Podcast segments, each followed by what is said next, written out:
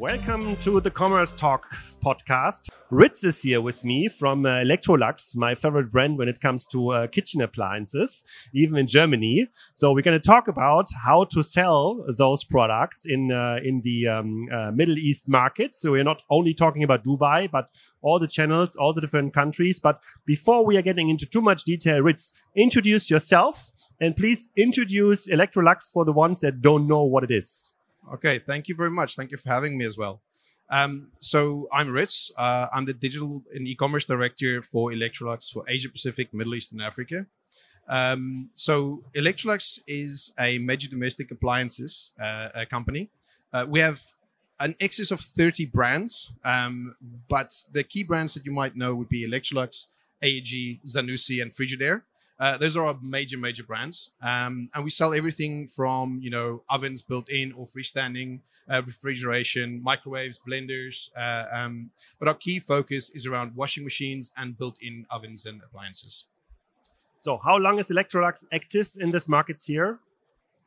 Oh goodness, uh, in in the Middle East, I probably say we it's a good fifty odd years. I mean, we've been around for a long time around here.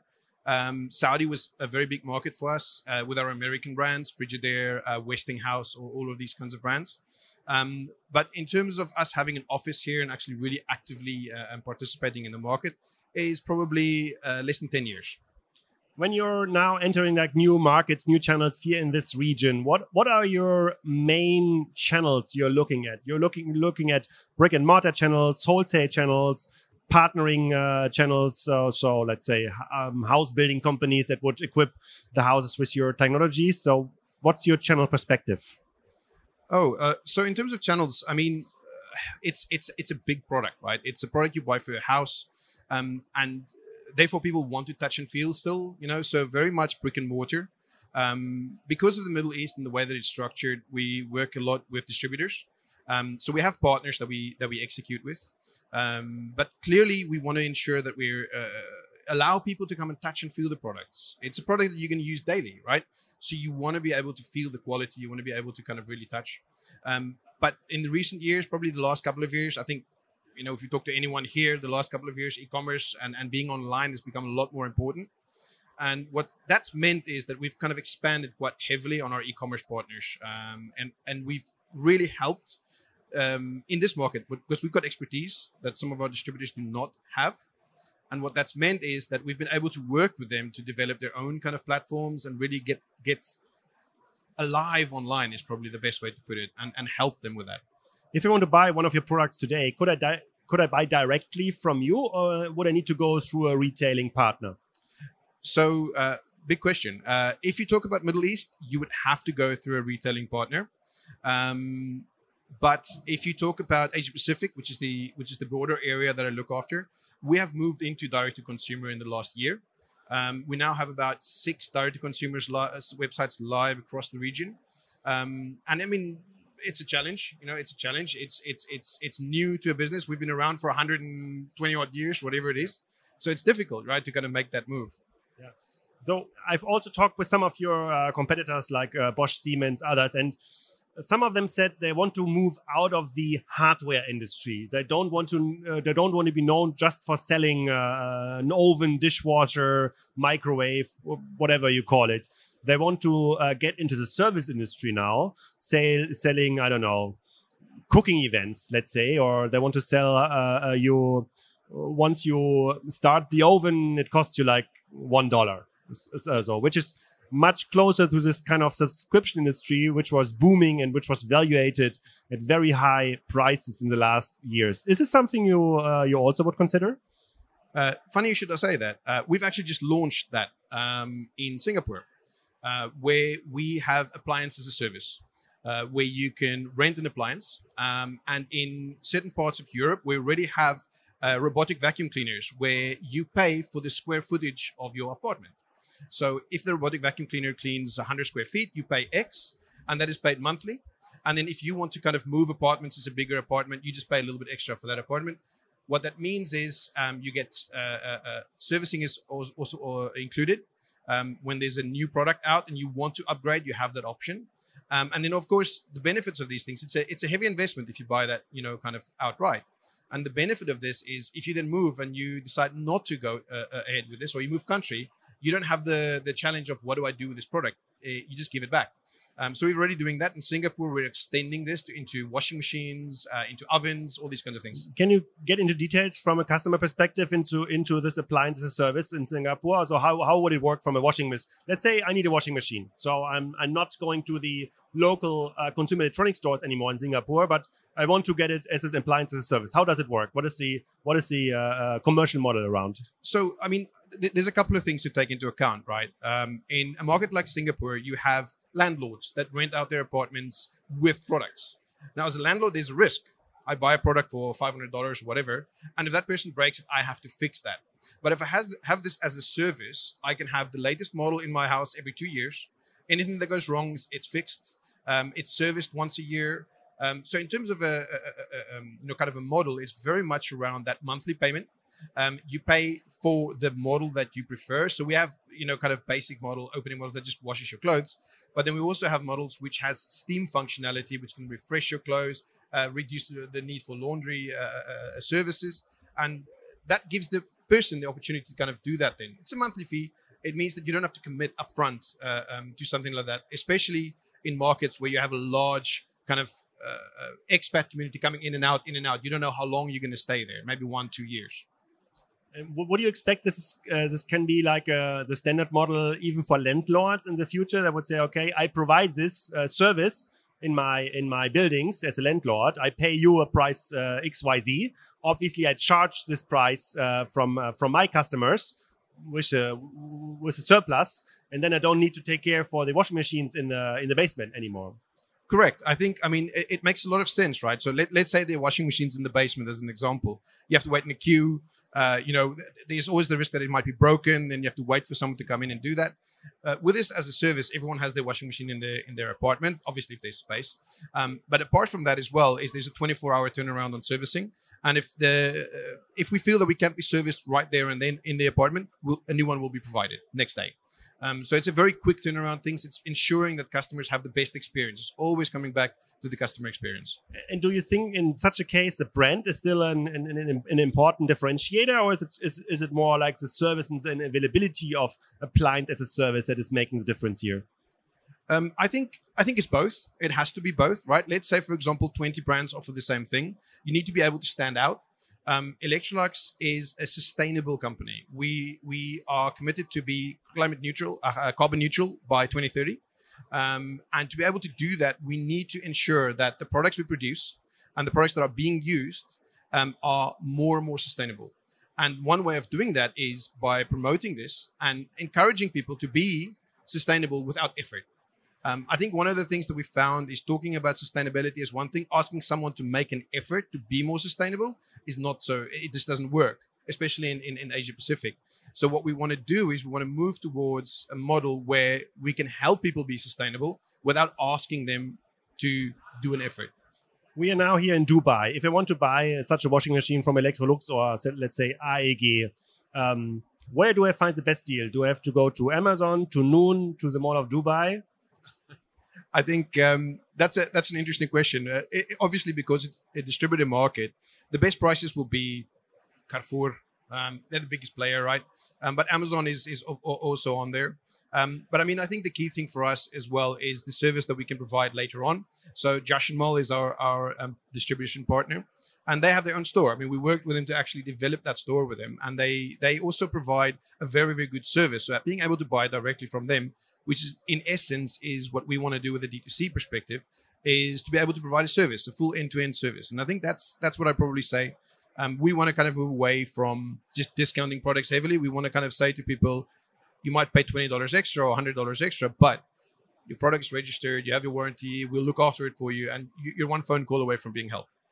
Have you played around with the idea of flagship stores having something up, like even as a pop-up store in the Dubai Mall, where people can really touch it? Because you've said for some of your product, the experience part is still very important in the in the uh, purchasing process, which leads me thinking, okay, why don't you set up kind of pop-up stores where you maybe don't uh, you cannot buy products but show them off um, so we we have started doing that um, in Mall of the Emirates. We had a pop-up store right in front of uh, Carrefour, Um, in uh, the Sharaf DG Times Square Mall, we have a very, very good stand, very nice stand, beautiful stand.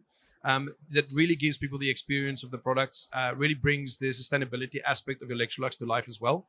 Um, so it gives people that that opportunity. We have some really, really good promoters as well, really well uh, um, kind of educated on what Electrolux stands for as well as the product benefits. But definitely, we, we feel that this is the right thing to do across the board. In in if you want to talk just flagship stores in China, we have 40 flagship stores just fully dedicated to AEG and Electrolux in the markets where you are playing around with direct consumer models, like in Singapore, do you have a conflict between the channels? Because usually, when brands are starting this uh, direct consumer business, then your former partners would say, "Hey, Ritz, I did all the uh, brand building for you, and now you're starting selling the products yourself. Now uh, without a discount, maybe in the future with a discount. Um, if if so, how have you handled it?"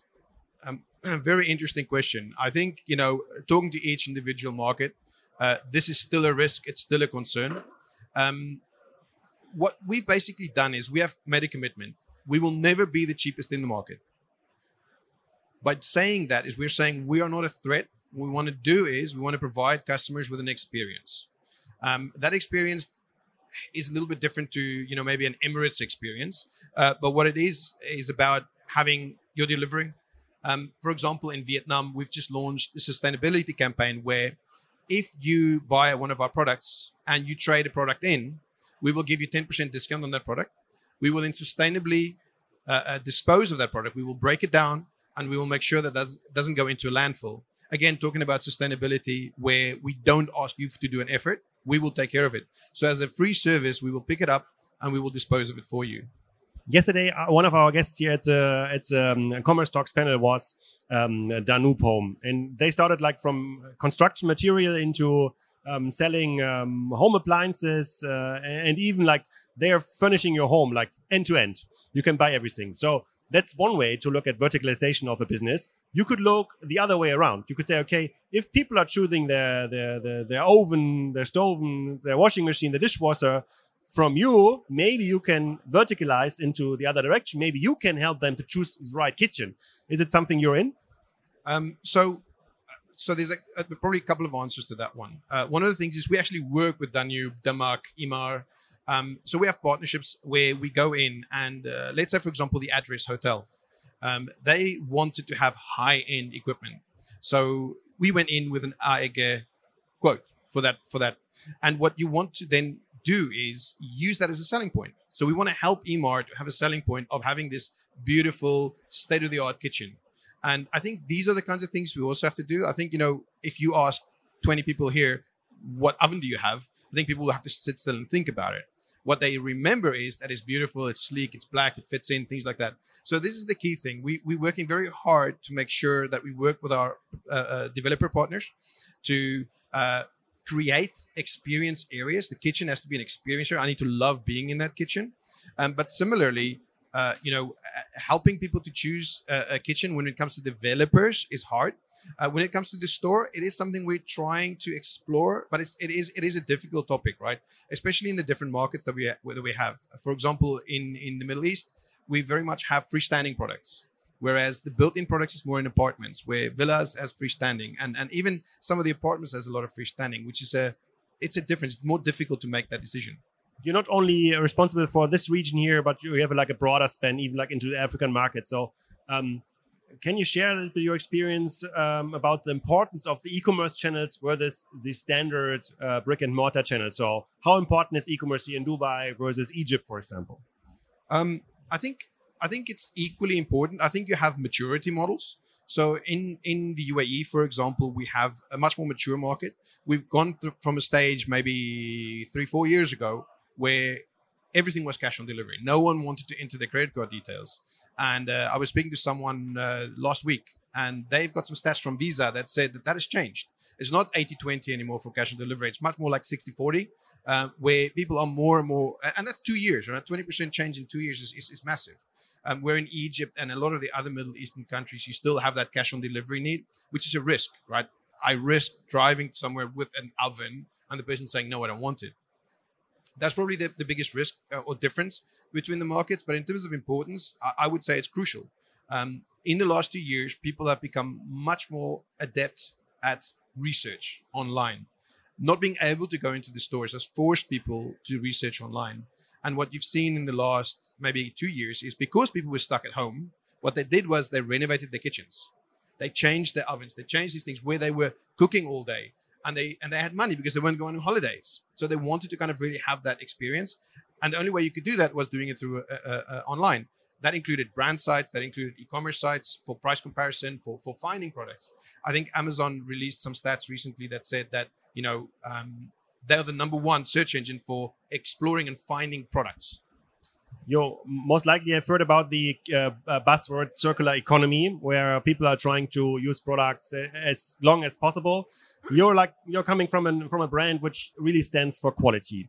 And I guess there's like a, a very vital second-hand market for your products, especially for the bigger appliances. Is this some something you want to be involved in? Because right now it's a rather like C2C market.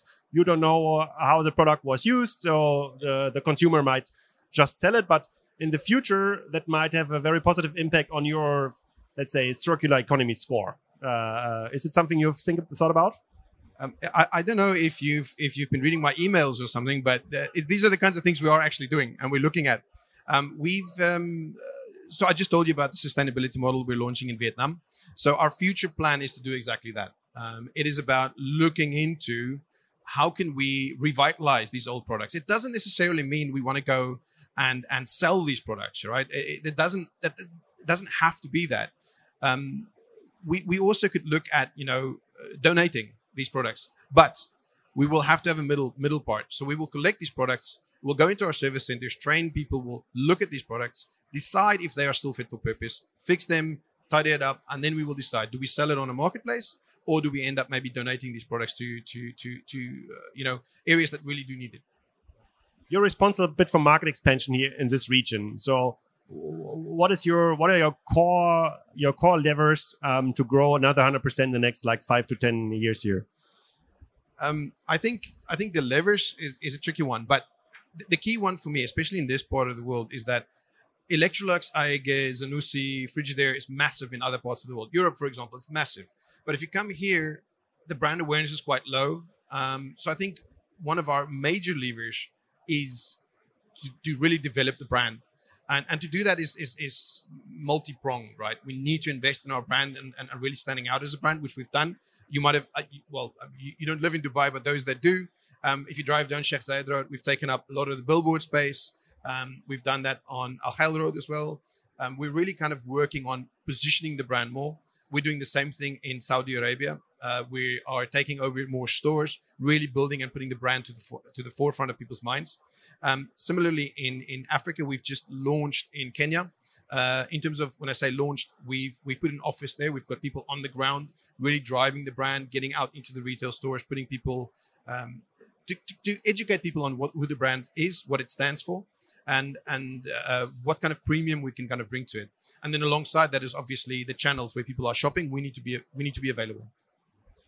In in uh, the Western uh, countries, especially in Europe, um, many. Um, many brands uh, uh, like Electrolux were kind of um, very careful for the direct to consumer business because they couldn't afford the um, service infrastructure. So not not enough people actually to service products, not enough people like to install uh, a washing machine, a dishwasher, take it back. We have some specialized services now like AO.com uh, from UK, um, but it's still it's it's kind of an uh, um, exception um, in the market. Do you see um, uh, better verticalized services here for a brand for like Electrolux to uh, to use, or are we still in the beginnings here? Um, I would probably say we're still in the beginnings. Um, I think you know never mind markets or regions being mature. I think countries have different levels of maturity, even if they're right, if, even if they're neighbors. Um, and I think you know, for us, uh, there are some markets that that this already happens. Australia being one. Um, the servicing uh, element within Australia is is a massive part of what we do. Um, it's a massive part of what the country expects and the service levels that people expect from brands. Um, but here, I think there, there's still a very big part where you know, it's my product. I want to sell it. it, it it's less of this. I, will send it back. Where in, in, in Europe, you know, even if the product is still working, you'd probably send it back because it's more of a hassle to sell it than it is the benefit to, to you at the end of the day. Um, but here, there's still very much that that we've that we've seen. Well, then to my last question. So, from an Electrolux headquarter perspective, is the region here is it kind of a, a very forward-looking modern region where they can test out new services, like you've just explained, appliances service in Singapore, or uh, where other regions like Germany or France can learn from, or is it the other way around? Um, I would probably say, you know, I think if you, I, I think as with anything, right? If you're very well established, you're also very well established in your ways. So changing those ways are more difficult. Um, whereas where we're coming from is we're a brand that is trying to make up for that brand gap, and we need to find innovative ways of doing that in this area. So there's a reason we are within APAC and MEA, right? That collection, because normally you'd have EMEA, Europe, Middle East, Africa. But what we've looked at is this is a development area. This is an area where we can grow, and it's also an area we can test and learn. And I think definitely we're very, very open to try things. You know, we, we we've we've launched multiple trials. So this appliance as a service, as you mentioned, it's a trial we've launched. Um, in Australia, we're doing more trials, even though that's also very established. But definitely, this part of the world, perfect place to kind of really try new things and and and learn, and for Europe and even North America to learn from. Ritz, we also could learn a lot from you here. Thank you for your time. Small applause for the ones that stayed here. and see you next time in Dubai. Thank you very much. I appreciate that.